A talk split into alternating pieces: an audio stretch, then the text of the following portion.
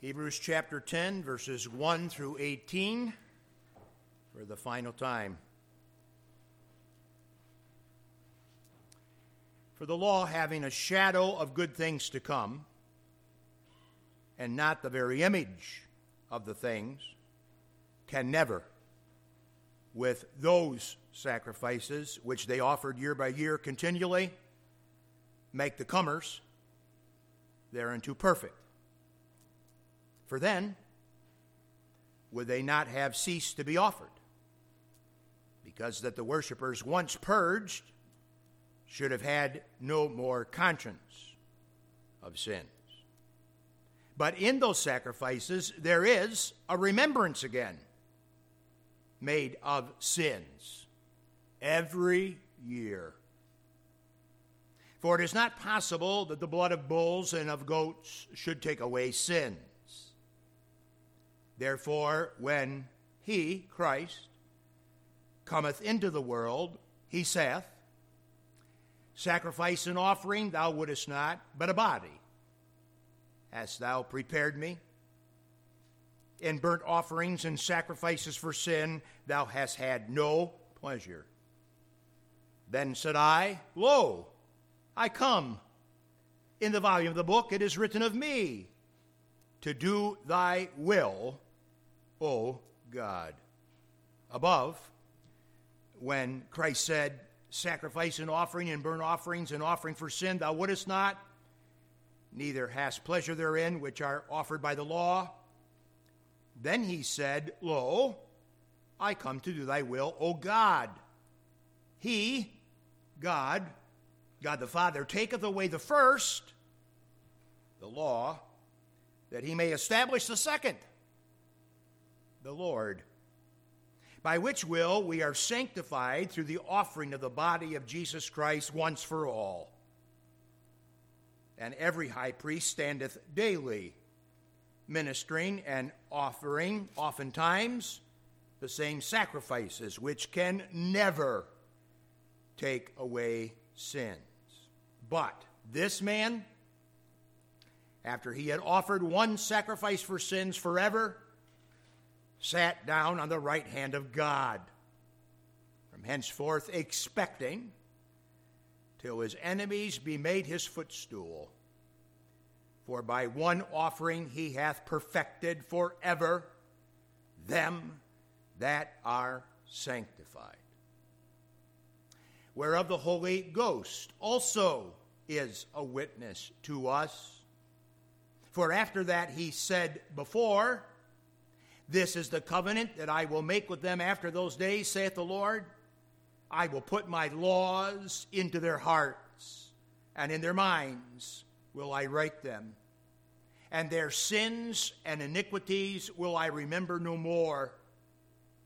Now, where remission of these is, no more offering for sin. Father, it's such a joy and delight to think about the superiority of our Savior as we have now from this text over the last three weeks. We return to the text one more time because there is a clear thread line of emphasis concerning you, our God and Father. There is a clear thread line of emphasis concerning our dear Savior, God the Son and as we will focus upon this morning, there is a clear indication of the eternal triune work of God the Spirit regarding all of this as we read of it this morning. Bless then our understanding and embrace. And for that we will praise you in Jesus' name and for his sake. Amen. 1015. Hebrews 10:15 whereof the Holy Spirit also is a witness to us. For after that he had said before, This is the covenant. I remind you that it was a personal conversation in a highly secured location, and none of the three directly involved were surveilled so that we might know what was said and by whom. Yet it was the absolute intention from the get go that this most hidden conversation would be revealed, that you and I would know about it, and that you and I would be able to respond to it. Today we return one last time to work in this text of Scripture that contains an embedded conversation that took place in eternity past among the Godhead. Specifically, we are informed of what God the Son said to God the Father and of what the Father has said to the Son before the incarnation. And we are made deliberately aware at verse 15 of the written witness statement of God the Spirit given to. The text has a triune emphasis that takes our finite minds to the realm of the infinite. It takes our minds to places that they would never naturally go.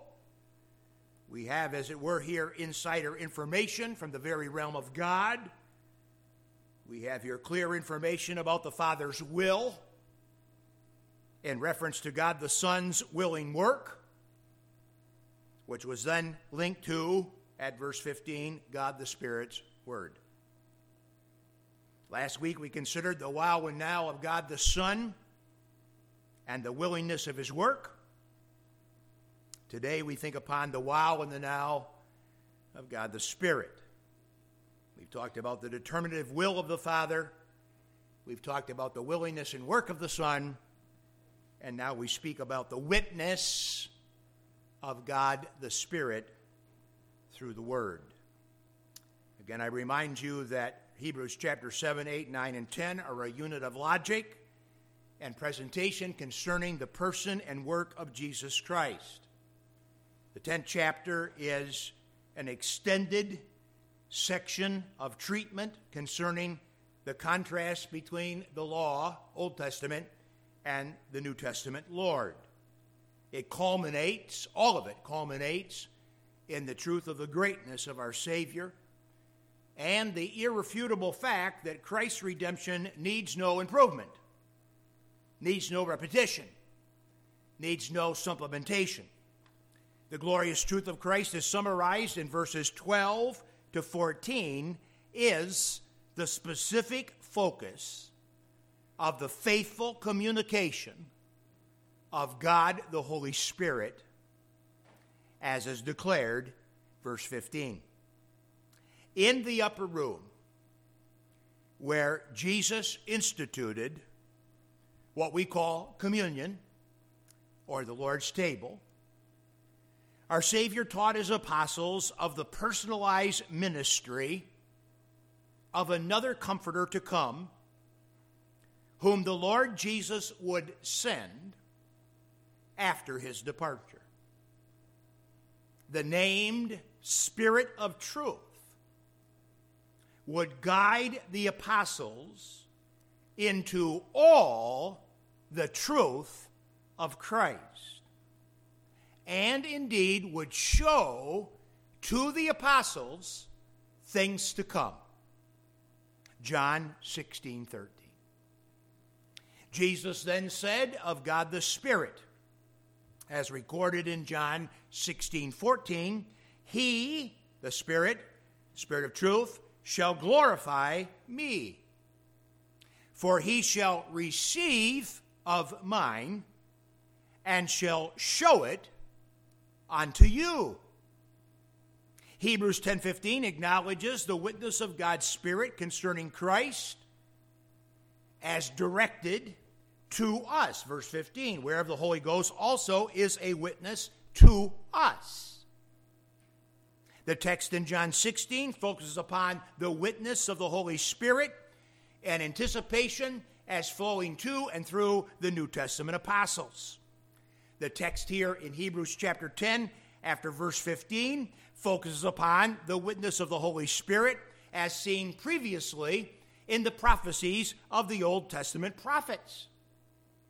And so, by bringing together John 16 and what Jesus had to say about the apostles, and bringing together what uh, uh, the writer of Hebrews has to say about the prophets here, Hebrews 10 15 and thereafter, uh, we can see the big and bold picture of the Spirit of God's witness through the Word of God, Old and New Testaments, concerning the person and the work of Jesus Christ. The written Word of God was given us by the Holy Spirit. And He gave that Word to and through Old Testament prophets and New Testament apostles. So that, as the Apostle Paul declares it in Ephesians chapter 2 and verse 20, the church of Jesus Christ is built upon the foundation laid in the prophets and the apostles. Peter tells us that the Word of God is spirit given. And Peter likewise tells us that Peter that uh, uh, the Word of God is spirit understood. It is the witness of the Holy Spirit through the written Word of God that we gain understanding of the person and the work of Jesus Christ. The vast majority of preaching today about Jesus does not represent the Jesus of the Scripture.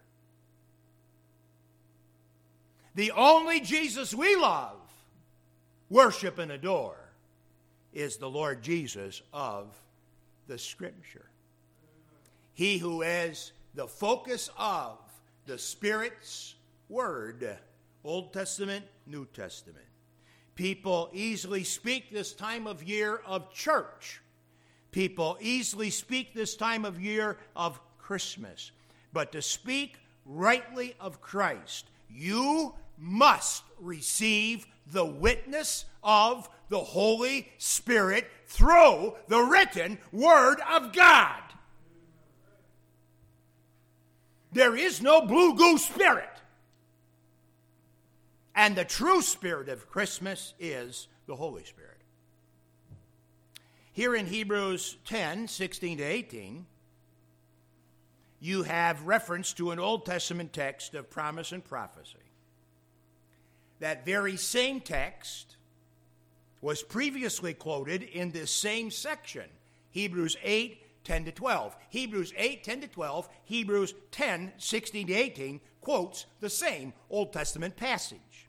Both of those places uh, uh, uh, in this extended section running from Hebrews chapters 10 to, uh, 7 to 10 uh, comes from Jeremiah chapter 31. And we want to look at that prophecy again uh, in Jeremiah uh, 31 for a sense of its context before we return to this thought of the Spirit's witness as, uh, as seen here in Hebrews 10:15. So Jeremiah 31, uh, if you'd turn there, please, uh, for just a quick moment.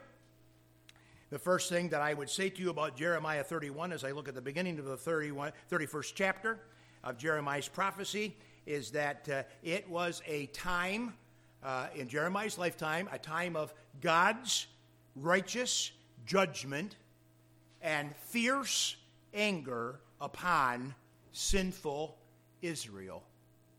How do I know that? Look at 3024. 3024. The fierce anger of the Lord shall not return until he have done it, and until he hath performed the intents of his heart. In the latter days ye shall consider it.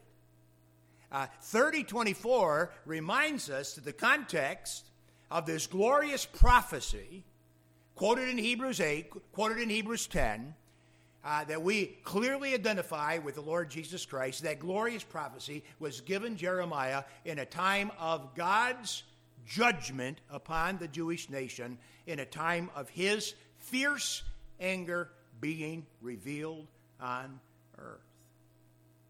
31 1.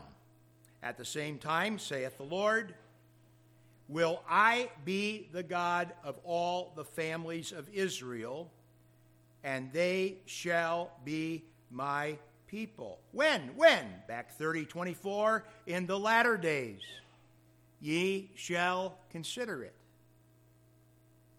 And the promise is that in the latter days, Israel would be God's people, and all the families of Israel would be the people of the Lord. Uh, jump down, if you will, to verse 4. Again, I will build thee, and thou shalt be built, O Virgin of Israel. Thou shalt again, in the future, be adorned with thy tabrets, and shall go forth in the dances of them that make merry. So, God's clear prophetic witness to Israel, as written down in the Old Testament, was that uh, after a time of God's anger and judgment upon the nation on earth, that in the latter days they would consider their ways, and that God would once again be their people, and they would once again be they would once again embrace God as their God. And then Jeremiah 31 even tells us how it's all going to help, how it's all going to uh, going to come to be. But first, look at verse 17, where there's a clear indication, and there is hope in thine end. Uh, the word of the prophet to the nation of Israel was uh, uh, You are in a time of tremendous trouble and conflict, and the anger of God is being poured out upon uh, you as a sinful people, but there is hope in thine end. Clearly, uh, the hope of the Lord is raised. And in verse 22, the hope of the ra- uh, Lord is specified. Verse 22 How long wilt thou go about, O thou backsliding daughter? For the Lord hath created a new thing in the earth.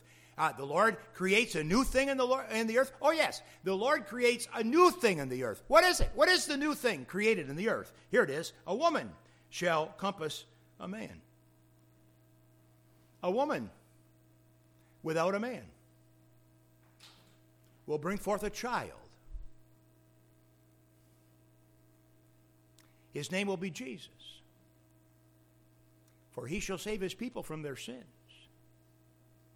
For unto us a child is born, unto us a son is given. And ultimately, the government shall be upon his shoulder. That's the prophecy. Coming even before Jeremiah from Isaiah's pen. Here, Jeremiah just says, A woman shall compass a man. And then you have, and then you have, after that statement that we might refer to as incarnation, uh, then you have, uh, uh, in context, uh, the, the idea of uh, the deep uh, sorrows of, of sin and raised hope of the Savior, uh, you have this glorious specification of what God has planned. And just look at 31, 31, 31, and I'll read through verse 34. Behold, the days come, saith the Lord, that I will make a new covenant with the house of Israel and with the house of Judah, not according to the covenant that I made with their fathers in the day that I took them by the hand to bring them out of the land of Egypt, which my covenant they break, although I was a husband unto them, saith the Lord. But this shall be the covenant that I will make with the house of Israel after those days, saith the Lord. I will put my law in their inward heart and write it in their hearts, and will be their God, and they shall be my people. And they shall teach no more every man his neighbor and every man his brother, saying, Know the Lord. For they shall all know me, from the least of them unto the greatest of them, saith the Lord. For I will forgive their iniquity and will remember their sin no more. Thus saith the Lord. We'll stop right there. So, in content, then, back to Hebrews chapter 10, and verses 16 to 18, three of the truths of Jeremiah's prophecy are particularly restated and brought to bear. First of all, verse 16. This is the covenant that I will make with them after those days, saith the Lord. I will put my laws into their hearts, and in their minds will I write them. Now, the significance of verse 16 is, uh, is, is beyond my ability to state. But let me just point you in some profound uh, uh, uh, indications of that verse. God's covenant called new is founded upon a divine gift. And it is the divine gift of a new heart for all God's people, a new creation. A new creation. Uh, this new heart theology does not in any way destroy the Old Testament law, but rather it fulfills it. And you know that it fulfills it in the Lord Jesus Himself. That's why Jesus said, as we shall soon study, I came not to destroy the law, but to fulfill it. Nonetheless, the covenant that we know about from the Old Testament, verse 16, was written down of Jeremiah, according to verse 15, because the Holy Spirit prompted him. The same Holy Spirit that brought to mind the truths of Christ in full to the life of the apostles the same Holy Spirit that now has so worked as to place in our hands the Word of God complete prophets and apostles. Everything you need to know about Jesus Christ in the written down Bible given to us by the Holy Spirit of God. And in verse 15, it says that he said these words before. And then it quotes Jeremiah. Were they Jeremiah's words? No. Were they God's words? Yes. What member of the triunity gave the words of the new covenant that you and I know of in Christ? Answer God the Spirit. So says 1015. 16 talks about the gift of a new heart. 17. And their sins and iniquity will I remember no more. God's written down promise is that the sins and the iniquities of the people in view shall not be remembered by God in any way against them. Well, knowing that God can't just forget, on what basis does God remember sins no more on the basis of the cross. When he who knew no sin became sin for us, that we might be made the righteousness of God in him. Part of the Old Testament promise, written down to the Spirit of God it's part of the New Testament preaching emphasis, written down by the Spirit of God. And then, of course, you have verse 18.